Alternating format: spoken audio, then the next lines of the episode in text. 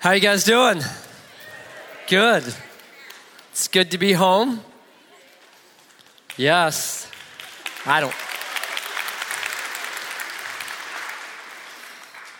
If you're new, um, I was with a team and we were in Africa for a couple of weeks. And we got back on Monday. Super, super good time. Uh, I think you guys were blessed as well. Uh, I've got to tune in a little bit to Mike Yunker and to Jim Wright. What a blessing those guys are.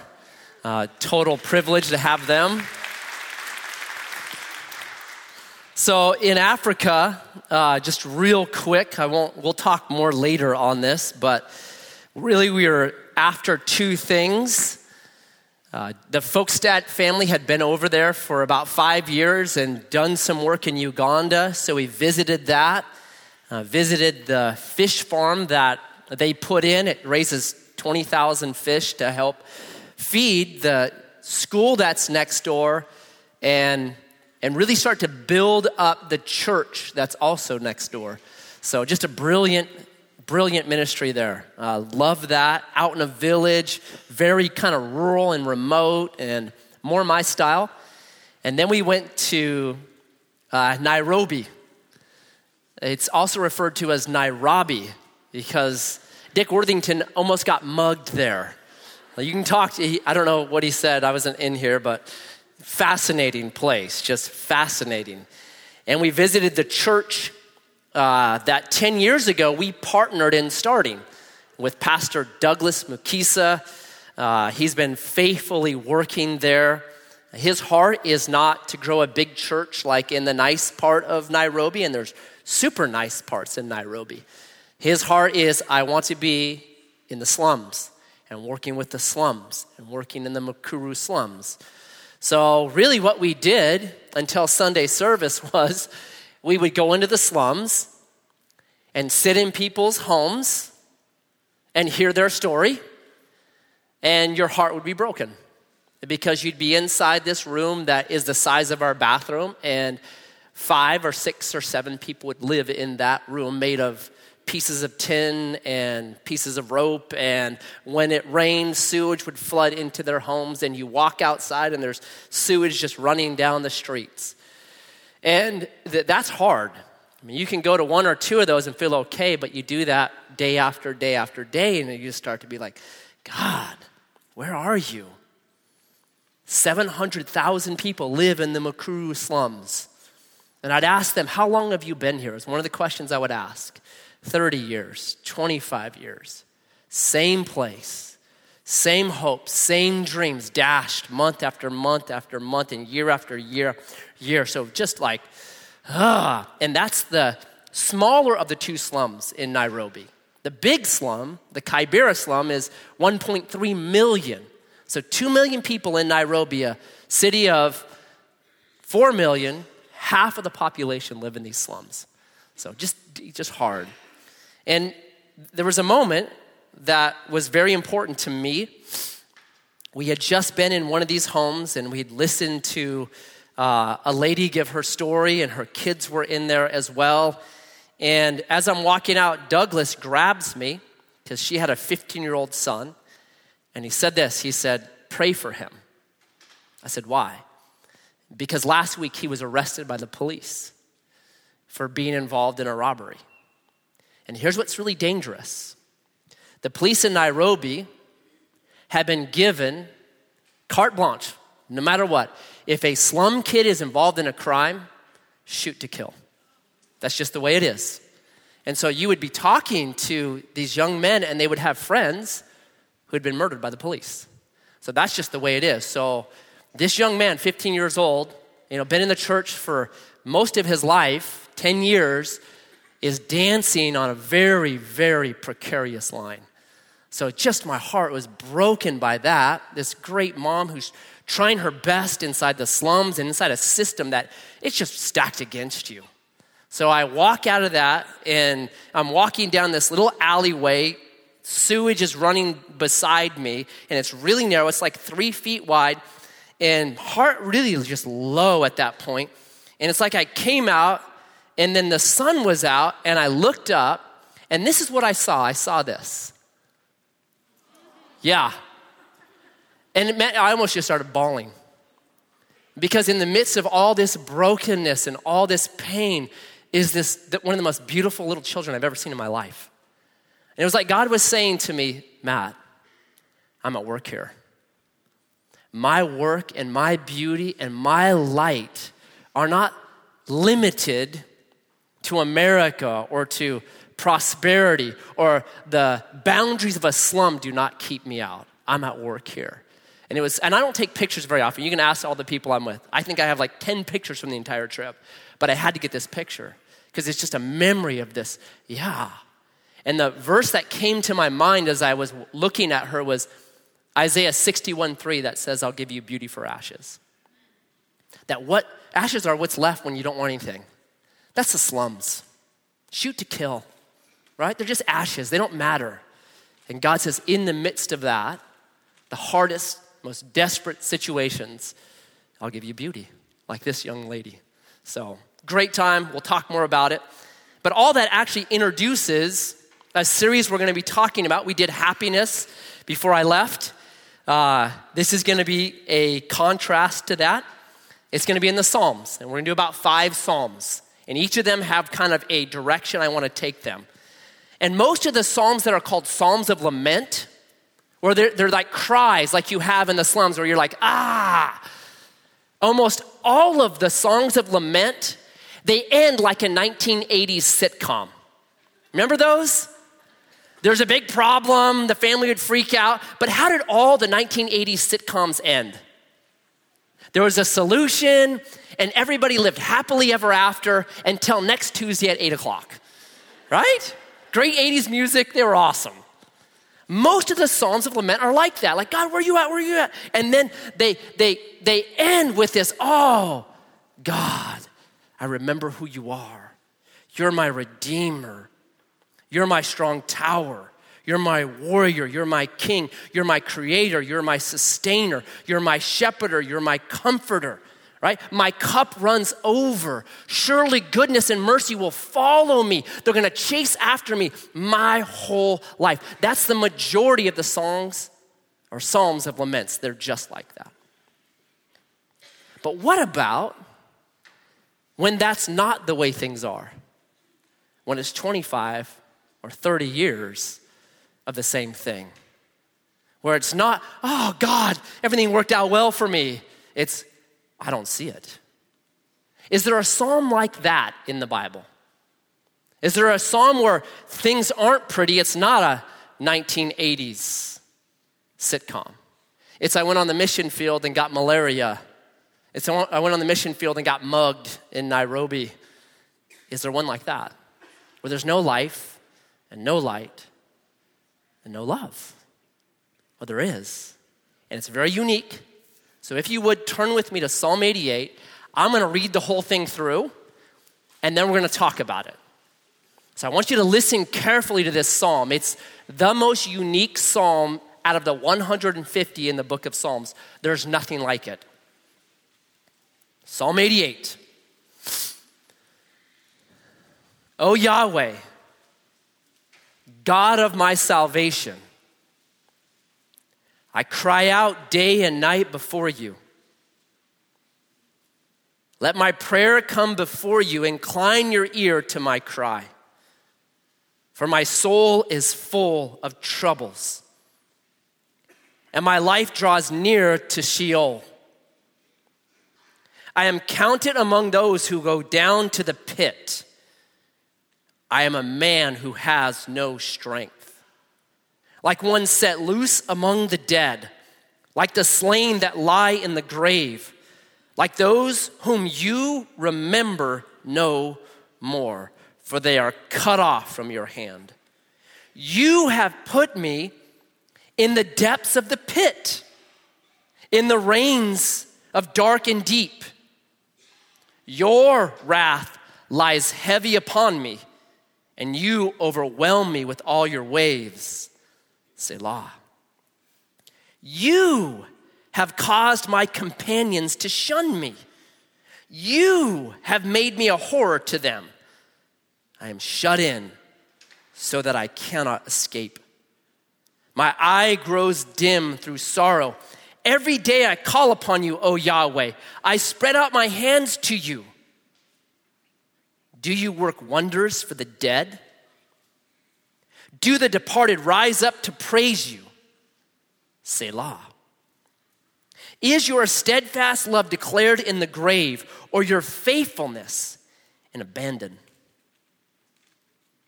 Are your wonders known in the darkness, or your righteousness in the land of forgetfulness? But I, O Yahweh, cry to you. In the morning, my prayer comes before you. O Yahweh, why do you cast my soul away? Why do you hide your face from me? Afflicted and close to death from my youth up. I suffer your terrors. I am helpless. Your wrath has swept over me.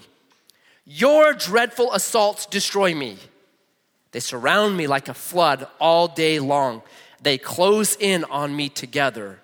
You have caused my beloved and my friend to shun me. My companions have become darkness. Merry Christmas. the guy needs a hug, doesn't he? what a dark, dark psalm, right? There is nothing happy or positive in this psalm. It's unique out of the 150. There's no redemption, there's no hope, there's nothing. The author is emotional, he's angry, he's complaining, he's bitter, he blames God for everything. And Psalm 88 is probably my favorite psalm. Maybe that's more of a reflection on me than anything else. When I'd order tea in Africa, they'd always be like, Do you want cream and sugar? And I'd say, No, I want it bitter, just like me. It's a brilliant, brilliant psalm, though. Here's the reason why I love it because I've been in Psalm 88. I've felt this way at times. I've wondered where God is. I've questioned and I've doubted.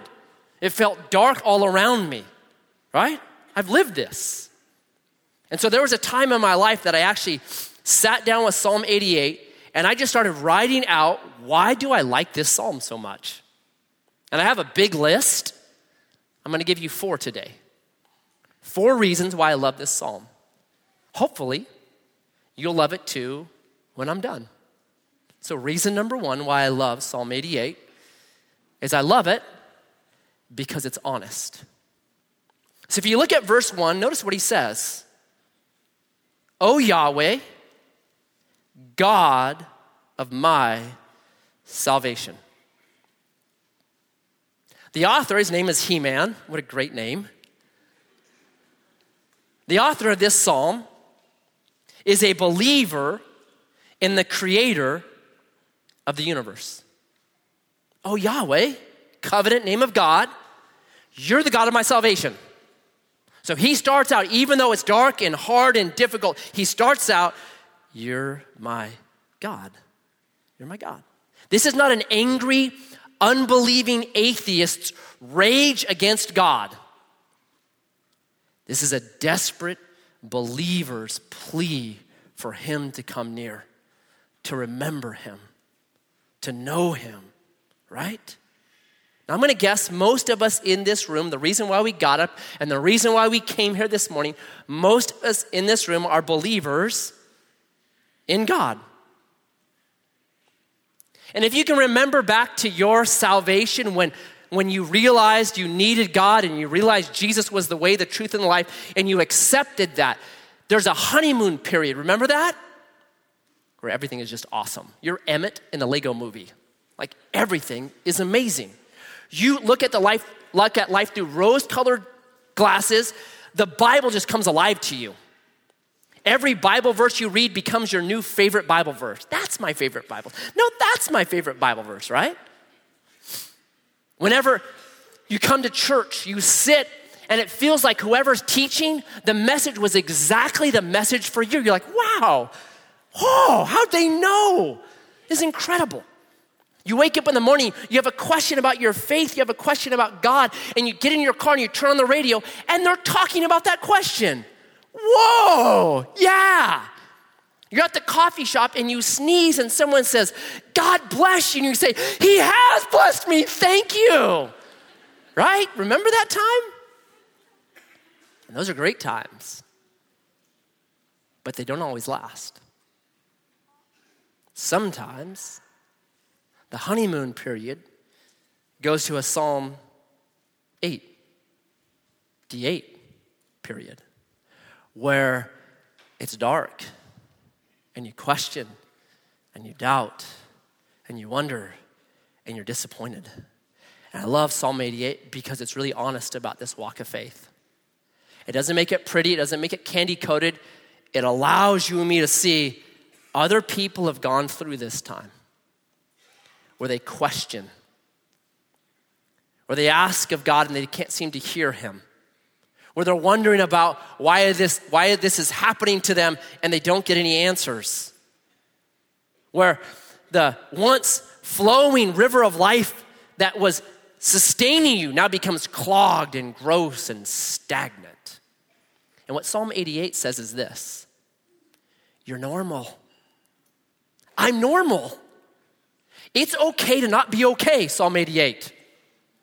How honest and how refreshing is that? I don't have to pretend. I don't have to play a game. I can be honest, like this guy right here.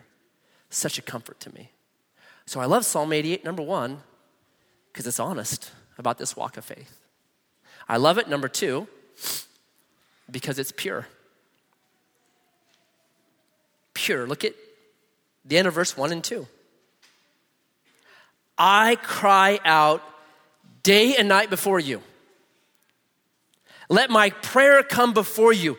Incline your ear to my cry. This guy, in this state, what is he doing? He's praying. The final word, it's in my version as well. The final word in the Hebrew, though, of Psalm 88 is darkness. Over and over it says darkness. It ends in darkness. And what he says is this Hey, God, you used to be my best friend. Now my only friend is darkness. That's this psalm. You used to be my shepherd. You used to be my comforter. You used to be the one that was my strong tower. You used to be there for me. Now, all I have, my only companion, is my darkness.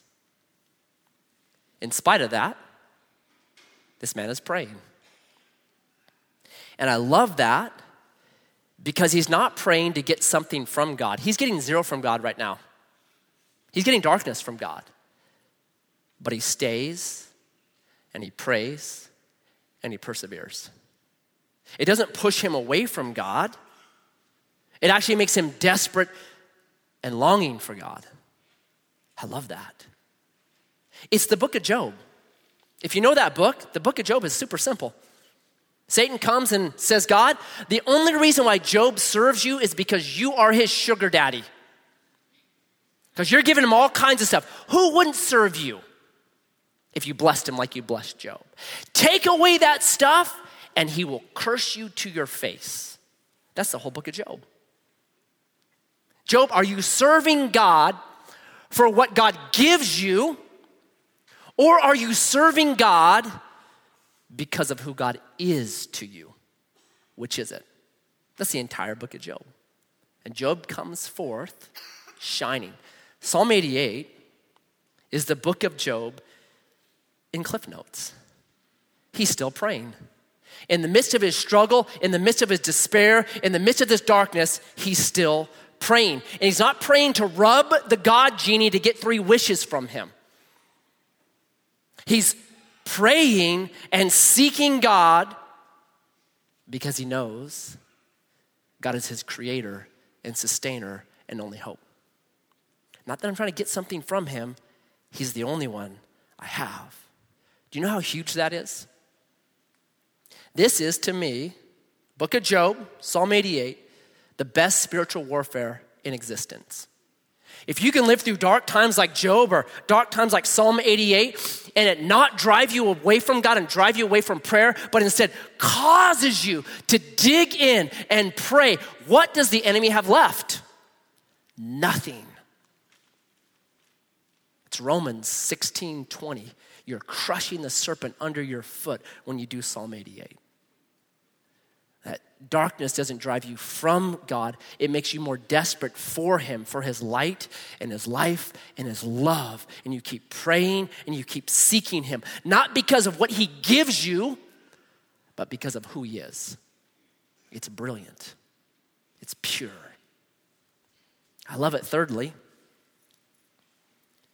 because it tells you and me something about God's character that God is safe that if you read this psalm, what you notice is this God can handle whatever. So think for a minute. Let me try to phrase this in the way I see Psalm 88. So let's imagine you're on Instagram and you see a post from somebody that you know, and it's like Psalm 88. It's desperate, it's suicidal, it's dark. So you're like, I better go visit this guy. So you pack everything up, you go over, you begin to knock on this guy's door. All you hear is moaning and groaning inside the house. So you kind of push open the door. All the lights are out. It's pitch black in there. And you walk in, and your friend sees you. And you try to start to console him. And this is what your friend begins to do to you. He looks at you and he says, You're the reason I lost my job.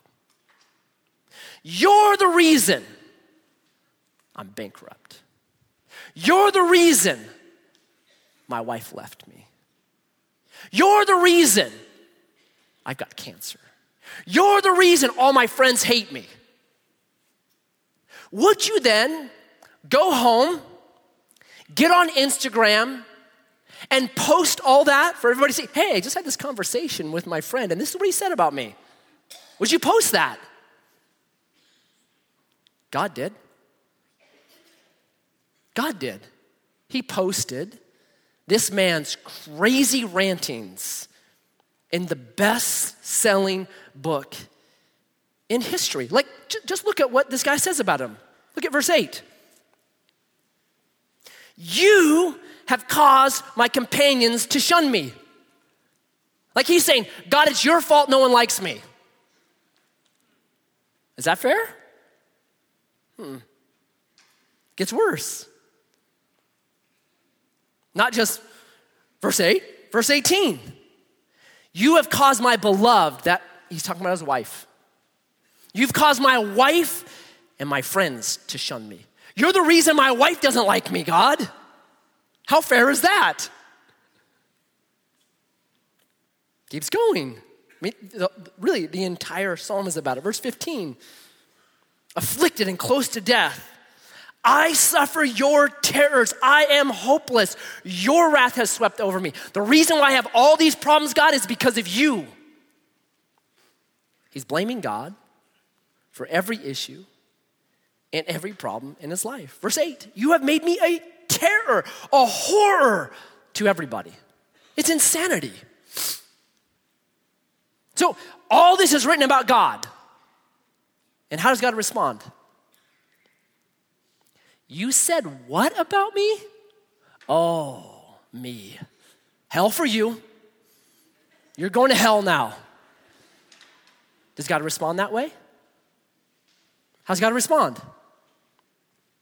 I'm going to put your poem, your lament, and I'm going to put it inside the best selling book in history. I'm not going to censor it, I'm not going to tra- change it. I'm not going to cut out sections of it. I'm going to leave it raw and real, just like you wrote it. And I'm putting it not on Instagram with whatever, a million followers. I'm putting it in my book that billions and billions will read. How amazing is that? How safe is God then? What Psalm 88 tells you and me is this God is safe. He can handle whatever you got. That God doesn't love you and me because we put on smiley faces and we quote Psalm 1 and we look just perfect. And then God's like, okay, good, you're in. Oh, you Psalm 88 guy, you're out. What Psalm 88 says to you and me is this God's safe. He can handle whatever you've got. That you can pour out your heart to Him. Pour it out. We got to grasp this. Because one of the greatest attacks of the enemy is to say to you and me, we have to pretend to be something that we're not in order for God to love us. One of the greatest attacks of the enemy is where he gets this into our heart almost like um, God tolerates you right now, but he's waiting for a better version of you out there. Ever felt that way? That when I stop doing these things and when I start doing these things, then God really will love me. That cannot be further from the truth. That is a demonic lie from Satan himself. Psalm 88 says, uh no way. So I'll try to illustrate this. I've used this before, it's the best illustration I have. Here's how I think God the Father's love works I have five kids. My youngest, Myron, he's six. When Myron was about two and a half, three years old, this happened on a Saturday morning. I was at home. Charity, my wife, was out running. She was running around. Um, I knew that she was going to be gone. She had five, she just texted me on my computer. I got about five miles to go, so I knew it'd take her about 10 minutes to run home. So I knew we had a little bit of space. I go in to check, and Myron, my three year old, two and a half year old, he's on the toilet. And in Uganda, they have two ways of asking, like, what do you need to do? Short call or a long call, right? I love those. Got a short call, a long call. He was on a long call, right? So he's on the toilet, long calling it. and at that age, he still needed help. So I wait. He's finished. I say, okay, buddy. I start to grab some toilet paper. And he looked at me and goes, Not you. I want mommy. I said, okay, buddy, listen. Mommy's like five miles away right now. Um, it's going to be a long time, so I just need to wipe you. Not you. I want mommy. I said, buddy, listen, you're not saving this like a present for your mother. Okay, I lost the lottery right now. That's what this is. This is not a gift that you're going to give mom when she gets home. I'm gonna wipe you and then we're gonna be done. Not you. Okay, bud. I just let him sit there. He's still there.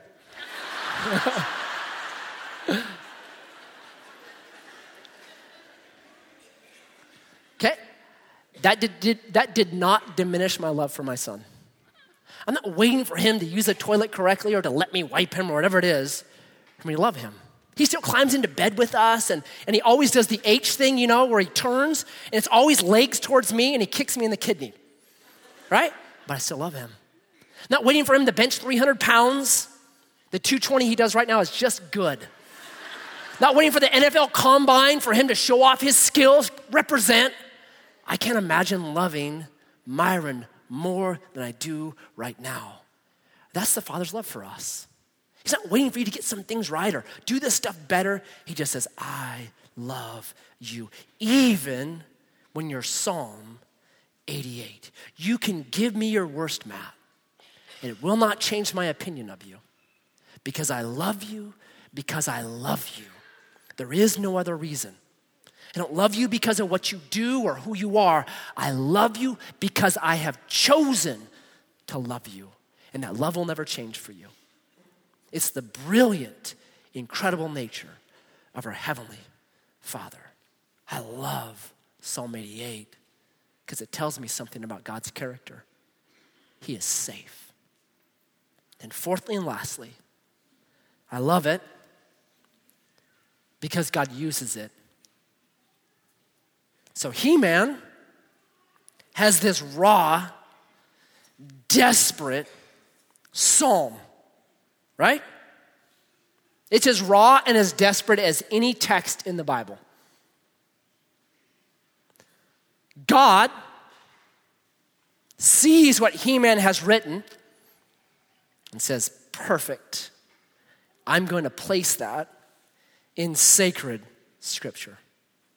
When He Man was writing his Psalm 88, do you think that he thought, man, I'm writing scripture right now? No way, right? It's a desperate moment. It's a dark time. He just pours out all of his emotions. He had no idea that God was going to grab it and use it. He had no idea that 2,500 years later, Matt Heverly would say, Hey, that's one of my favorite Psalms. He had no idea that a church in Grants Pass would be like, We got to study this Psalm. Wow, it's amazing. He didn't know any of that, right? It was just this raw, desperate moment. And God, listen to me very carefully, God could not tell Heman, Bro, you're writing scripture. Because what would happen if He told him that? Thank you, Trevor. It's coronavirus. I just got back from Africa.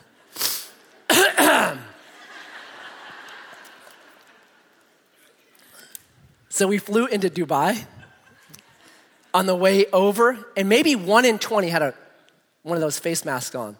We fly back two weeks later through Dubai, 50%. Like you could just see panic just going like wildfire. Totally off the subject.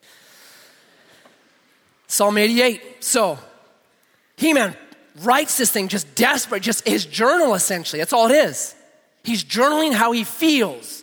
God grabs it and says, That is brilliant. I'm putting that into the best selling book ever. But God could never tell Heman, Hey, you're writing the Bible. Because what would Heman do? Oh, I can't be that raw.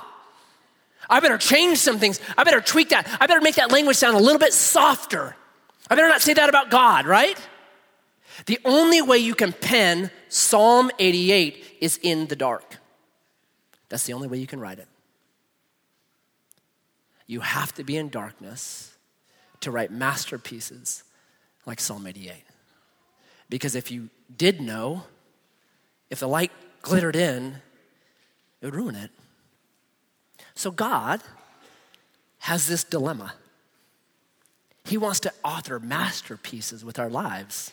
He wants Ephesians 2:10 moments that are brilliant and beautiful, but the only way that they can actually happen is if it's dark. Is if we don't understand. Is if it's hard and difficult. That's the only way they happen. That's what Psalm 88 tells us. But here's the problem with you and me most of us in this room are afraid of the dark. We're afraid of what could happen. What will God do? Right? If I wholly gave my life to God, what would happen with my life? Anyone ever fear that? If I said, okay, God, I am selling out to you, I'll do whatever you ask, it does not matter, are you afraid of what God might ask you to do? So let's say, I'll prove it. Let's say right now, God, just in the most tangible way possible, said this I want you to leave your family, and I want you to leave Edgewater and Grants Pass, and your retirement, and your job, and your career, and your friends, and I want you to move to Nairobi, and I want you to minister to the slums of Nairobi. Who here would be like, Yeah, praise God, let's do it? Yeah, two of us. And n- not me. That was not my hand raised to say I'm doing it. Why? Because we're afraid of the dark. That sounds hard. That sounds difficult. I don't think I want to do that. But do you know what? The Bible is full of people that were afraid of the dark. Just Wednesday night, we studied Moses. Moses' call at the end of chapter 3 in the beginning and most of chapter 4 when he is called to lead the people out of Israel. Is Moses like, yeah, sign me up?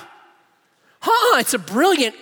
I mean, you want to learn how to make excuses? Study Exodus 3 and 4. Like Moses makes every excuse in the world not to be used by God. Jeremiah the prophet, when he is told, hey, Jeremiah, you're in, what does Jeremiah do? please choose somebody else. Like anyone but me. I got a brother, should check him out. Ezekiel, when he gets chosen, read Ezekiel 3 15. Seven days straight, he fasts in sackcloth, just like, ugh, man. How about Jonah? Was Jonah stoked to be used by God? Dude ran the other way, right? Listen, the Bible is full of these reluctant people like, I just don't know. I don't know if I trust God. I don't know if I want to go in the darkness. That's too hard. Ah. He might write Psalm 88 with my life. And that's dark and hard. You could add my name to that list. I'm probably the most reluctant minister in the history of pastors. I can remember, like, my bio, if you're new, eight years old, sitting in a little church called Gospel Outreach Church, legalistic, crazy, charismatic church that it was, just dysfunctional. And I'm sitting there as an eight year old, and this guy named Floyd was preaching, and he's telling us all the things that we could not do. You can't watch TV, you can't wear makeup, women can't wear pants, you can't uh, go to dances, you can't do any TV stuff, you can't go to movies, just everything we could not do, right? I remember sitting there as an eight year old thinking, man, one day I'll do that. One day I'll stand up in front of people and tell them everything they cannot do. Cannot wait for that. As an eight year old, I knew it, right? But like Jonah, I ran. So I have this thing that all the seniors at Grants Pass High would fill out. And it was one of the questions was, was where will you be in five years? And I read it a couple years ago, just like reminiscing. And I've got these friends that are like, I'm gonna save the world and I'm gonna be in the Peace Corps and I'm gonna start a nonprofit and all these like really great things. Guess what mine was? I'm gonna be making lots of money. That's it. That was all. What are you gonna do in five years? Making a lot of money. Nothing else matters. So I went to Oregon State, got my engineering degree, and then I came home and I, it was the summer after I graduated, and it was a lull. If you remember, 95 was a really hard time. Like, the, pretty much the day I graduated, 3,000 Boeing engineers were laid off. You want a hard market to get a job as an engineer? Brand new out of school? Go up against 3,000 Boeing engineers. So it was just like, and I turned down a job at GE or at General Motors because I did not want to live in Detroit. So I'm like, ah. So I was doing construction. And it was a Monday night, I got a phone call from a friend. He said, Hey, there's this thing that I'm doing tomorrow and they need some help. It's called Wilderness Trails. Can you come help us? And this is before Google or any of that kind of stuff. So I'm like, what is wilderness trails? He goes, well, wilderness trails is this thing where you take like teenagers, 16, 17, 18 year olds, and they're from like uh, Pitchford Boys Home and they're from like juvie jail, and you get them for five days and you go up to the Sky Lakes Wilderness and you hike around all of Sky Lakes Wilderness for six days or five days with them. And I'm like, why would you do that? That sounds like a horror movie, man. Someone's gonna die up there. Right? But to make a long story short, I jumped in and said, Well, I didn't have work that week, so okay, fine. So I do this trip, and it was hard. You're a referee. I broke up fights. You're a nurse. I handed out Ritalin and Prozac and just tons of these medications. I mean, it's just, you're just, you're in charge of these kids. Like, this kid gets this every morning, all right. Uh, just, just, you know, part parent, part cheerleader, cook, right? So when it was all done, I was ready to depart. I'm like, ah, I got to go home. But I remember I was at home, I was reflecting on that five day trip. I remember this thing that was in me was like, that was life, though. It was hard, but wow, that was life. That was good. And a seed was planted. And maybe two years later, this kid comes running up to me name is Brian. Running, I'm looking at him like, who is that? And he just gives me this big bear hug. Is a kid from the Pitchford Boys Home who was in my group on that first wilderness trail trip I ever took. And he goes, Man, I found Jesus. Thank you so much for that trip you took me on. And I went, Whoa, that's cool. And so that was like this watering of this seed. So I decided, you know what? I'm not gonna do engineering. I'm gonna go in the ministry. And so I signed up for the school of ministry out at Applegate, started into that, and, and I had to deal with God. I said, God, listen, I'm gonna teach the Bible. I don't wanna go in the mission field. I don't want to eat bugs. I don't want to do any of that kind of stuff. I'm going to teach the Bible, okay? So, school ministry was my opportunity.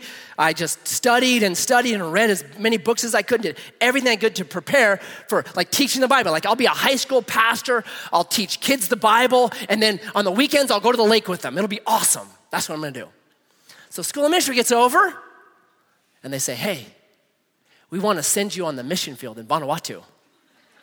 I said, What? That sounds like I don't want to, okay? That's what that sounds like.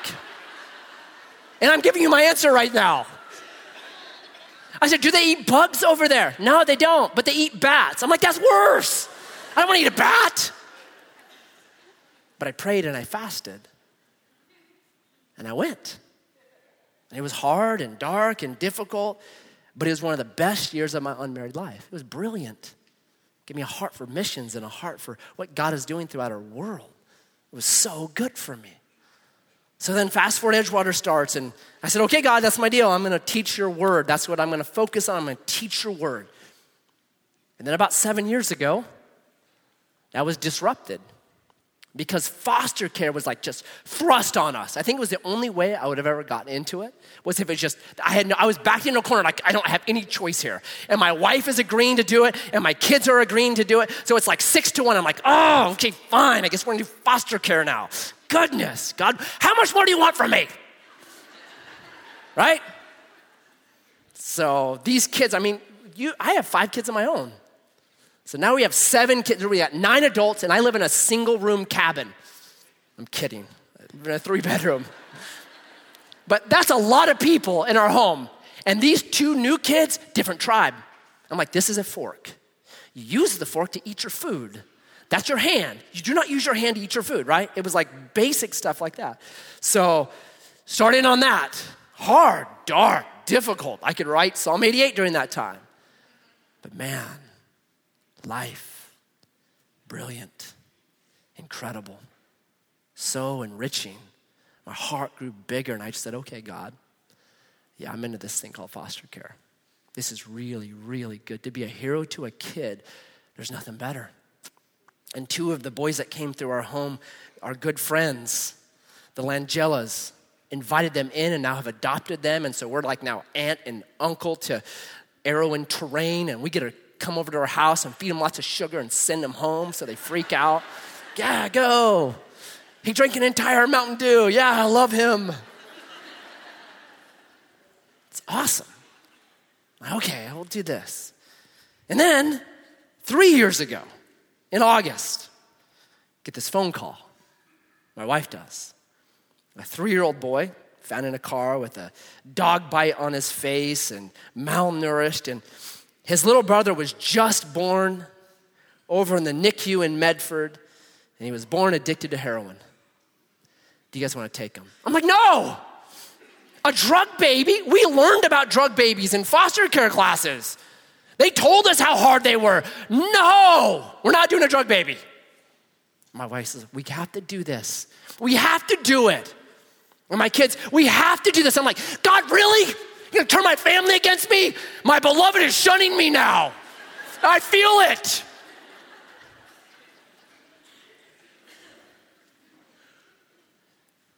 But we brought Harry and Hunter into our home. And I I'm going to cry.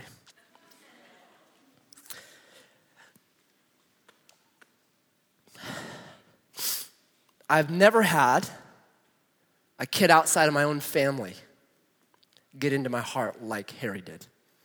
Like there's you you bring a baby into your home and it's the design that God has put in us where they just become yours. And Harry was amazing. Hard. Oh my goodness. I, I mean, ha, not for me, for my wife. Like, oh, goodness. I slept in the garage for months because it was so hard. Like, I gotta get sleep, sweetie. I gotta be up in the morning and do my job. Hard, the hardest ever. But my wife was like a rocket boost for him. Whatever Harry missed in the womb, my wife made it up. And the doctors just amazed. We can't believe this kid. Like off the charts good. Like he was never on drugs. We're just amazed at this kid, how well he is doing. Like I got all the good stuff. My wife did all the work, and I got all the joy. And Harry has this laugh. And I showed this video, I don't know, two and a half, three years ago. But I show it again because this laugh is just, it's pre- priceless. I'll just play this video sometimes when I'm in a Psalm 88 mood. Look at this.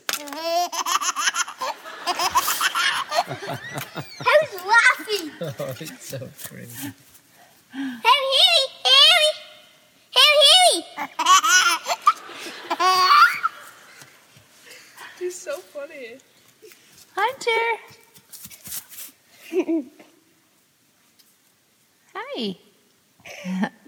Hi, buddy. Hi.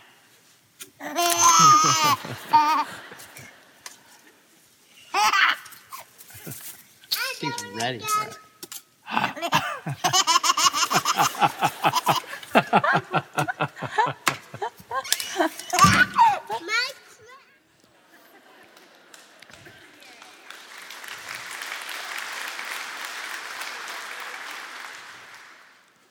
And I would come home from work, and I was the, we, we got him straight from the NICU. Actually, my wife was over in Medford when he was in the NICU, visiting him and holding him. So I was the only dad he knew for the first part of his life. So I'd come home from work and he would see me and he would army crawl over to me and then he would just get at my feet and he'd just hold up one arm. And I'd just pick him up and he would just, he was a nestler and he would just nestle in. So I said, okay, God, we'll do drug babies too. I could go on and on and on. Every time it seems like that's dark, that's hard, that's difficult. When I actually obey, sometimes kicking and screaming, and God, why are you doing this to me? And you've turned my family against me, and everyone hates me. When I do go, what I find is it's a masterpiece, it's brilliant. God uses it and grows me and changes me. Vanuatu and foster care and wilderness trails and whatever it is, He uses it and I grow. Like Psalm 88 is an invitation to actually trust. Like the only time you can trust God is when you're in a Psalm 88 situation, right? If you know everything and everything is peachy good and it's Psalm 1 for you, are you trusting God there? No. The only time you really have to trust God is when it's super, super dark like this. It's Psalm 88. And I'm telling you, as a reluctant minister, when you trust Him in dark times, masterpieces are written. Masterpieces are written. And so I was going to end just right there, but I really felt yesterday morning that maybe you came in this morning and you feel like you're in Psalm 88. It's hard, it's dark. You've been betrayed, disappointed, you're doubting, you're questioning, you're wondering. It seems like there's an iron dome over earth and your prayers don't seem to be getting through, and you keep wondering, where's God? Your marriage is on the rocks, your kids are going crazy, you're financially in ruins, you're, it just feels like it's dark. I hope Psalm 88 helps you.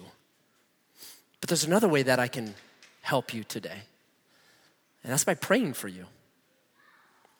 That Galatians 6 says when someone's overcome with this kind of stuff, you that are spiritual, hey, come alongside them and pray for them.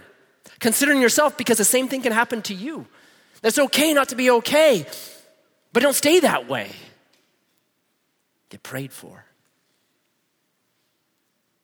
So if you feel like you're a Psalm 88 person today, I just ask you to slip your hand up and hold it up. And then I just want to pray for you. Pray that God authors a masterpiece that you could not imagine through your dark time.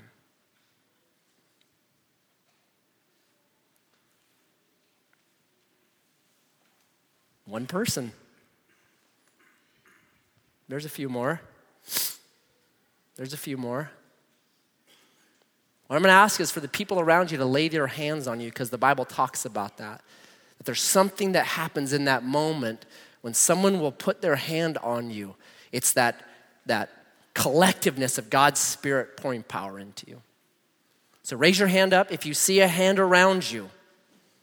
Just reach out your hand and put it on their shoulder, and then I'm going to pray. So everyone that has a hand up should have arms on them. Jesus today.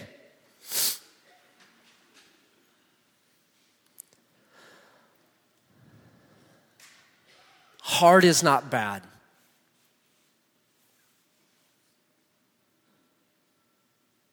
That you grow us and you transform us through the deserts, through the dry times, the Psalm 88 times. And so I pray for each person that raised their hand in here who feel like they're authoring a Heman, Psalm 88 in darkness. I pray that they would know, even though they're in the valley of the shadow of death, of darkness, that you are with them. That you would this day show yourself strong on their behalf. That you would take what the enemy wants to use for evil and that you would turn it for good and that they might see a glimmer of that even this day, this week. I pray that their roots, like the tree of Psalm 1, would dig deep and find water where they didn't think there was any refreshment, help. I pray, Lord God,